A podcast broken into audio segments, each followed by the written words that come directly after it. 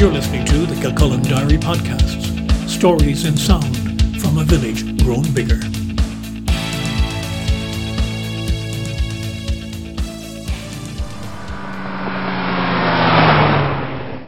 Hello, I'm Brian Byrne, and this is an episode from My Cars World. This time looking at the state of play in Ireland on electric cars. Electric cars in Ireland are slow. In sales, not in speed. Indeed, they generally accelerate more quickly than their traditionally powered equivalents. But through the last decade, the reality of consumer take up for electric vehicles has never come within an exhaust pipe sniff of expectation. When I drove the Nissan Leaf at its international launch in December 2010, it had been previewed at a static event in Dublin during the previous summer. Nissan Ireland said then they expected to sell a thousand units in the first 18 months beginning in 2011. At the same event, then Minister for Communications, Energy and Natural Resources Eamon Ryan said that 10% of the Irish vehicle fleet of 2020 would be electric.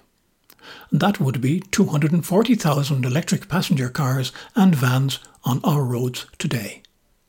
The reality is there are about 17,000 electric or plug-in hybrid vehicles currently registered here. In May 2017, the government set a policy target that all new cars and vans sold in Ireland in 2030 would have zero emissions. And in the 2019 climate plan came a target of almost 1 million electric vehicles on Irish roads by 2030 current policy is to have a ban on sales of fossil fuel vehicles in Ireland by the same year. Are any of those ambitions achievable? Almost certainly not. Governments are good at setting targets, but their track record of achieving them is not so good.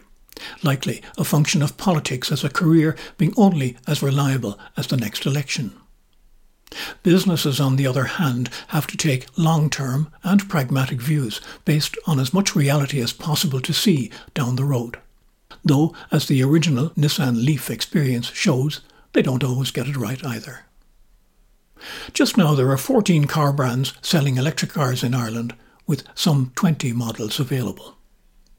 That itself is a big jump from even a few years ago, when electric vehicle pioneers Nissan and Renault had most of the, admittedly small, market to themselves. As of now, five of those brands have 64% of the electric vehicle passenger cars market in Ireland. Tesla's Model 3 is the top nameplate, with Nissan's Leaf, Hyundai's Kona, the Kia Niro, and Volkswagen's recently introduced ID3 following up. The Volkswagen made headlines last month as the biggest selling car in the month because it was the first batch of deliveries to customers, some of whom had orders in since last year. The other newly on sale newcomers to watch out for include the electric versions of Peugeot's 208 and its cousin Opel Corsa, the Honda E and BMW's Mini Electric. It's of some interest that the vast bulk of electric vehicle sales in Ireland are in the mass market space, with only Audi just into the top 10 with its e-tron SUV. But there are plenty of premium contenders, including the Tesla's upper-end cars, Porsche, Jaguar and Mercedes-Benz, and Volvo will be along soon too. All the same, the overall take-up of electric cars remains not just lower than political expectation, but also soft in terms of what ought to have been a bigger reality. Last year, just under 3,000 electric passenger cars were sold here. This year, it's a bit up in numbers at just over 3,600. That does represent a significant jump in market share, though, because the overall car market is down by some 25%. Still, this broken year alone, I have had first drives and review weeks in nine electric cars, as well as a plethora of plug-in hybrids. As I write on this day, I'm in the ID3 and will also be getting my first experience with the new Honda E at lunchtime. Next week, I'll be getting into the upcoming Mazda MX-30, albeit a left hooker introduction pending the car's arrival here in 2021. So there is no shortage of electric choice in Ireland. Then why the relatively slow acceptance? It used to be range anxiety, and that's not an issue anymore, with all the new car options offering a minimum range in excess of 300 kilometres. there is definitely a price consideration. Electric cars are, bluntly, more expensive to buy. That's a function of battery costs and unlikely to come down. Still, looking at a couple of electric cars that also have comparable petrol and diesel powertrains, a solid case can be made for going with the battery model, at least as long as there are government incentives. Opel's Corsa E, for instance. It sells for 28,038 euros after grants, which is a good 10,000 euros more than for a basic petrol version.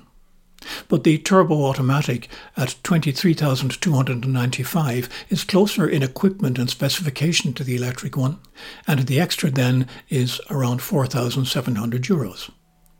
Factor in that you can save over 1,300 euros a year in fuel costs by going electric, and your investment could be returned in less than four years, not counting all the time you save in not going to the service station for fuel a couple of times a week. You can make the same argument for the Volkswagen's ID3 and its petrol equivalent, the Golf.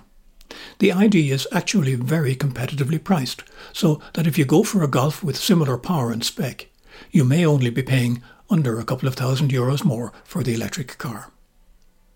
What all that suggests is a market potential for the private customer who generally buys into a middle to upper specification when punting out the euros on a car anyway. Government taxation policies are already slated to up the costs of petrol and diesel cars, which will then bring them more into line with EV equivalents. That may boost the sector a little faster than it has been going, but the government will have a scorpion sting in its electric tail. As soon as electric vehicles become mainstream, the current incentives will have to go to compensate for the loss of tax revenue on the fossil fuel cars. Bottom line, motoring is never going to get cheaper, electric promise or no. What's much more likely is a decline in personal car ownership and usage, as policy and public preference in a climate awareness age shifts us all towards public transport and our bicycles. But that's another story. I'm Brian Byrne. Thanks for listening.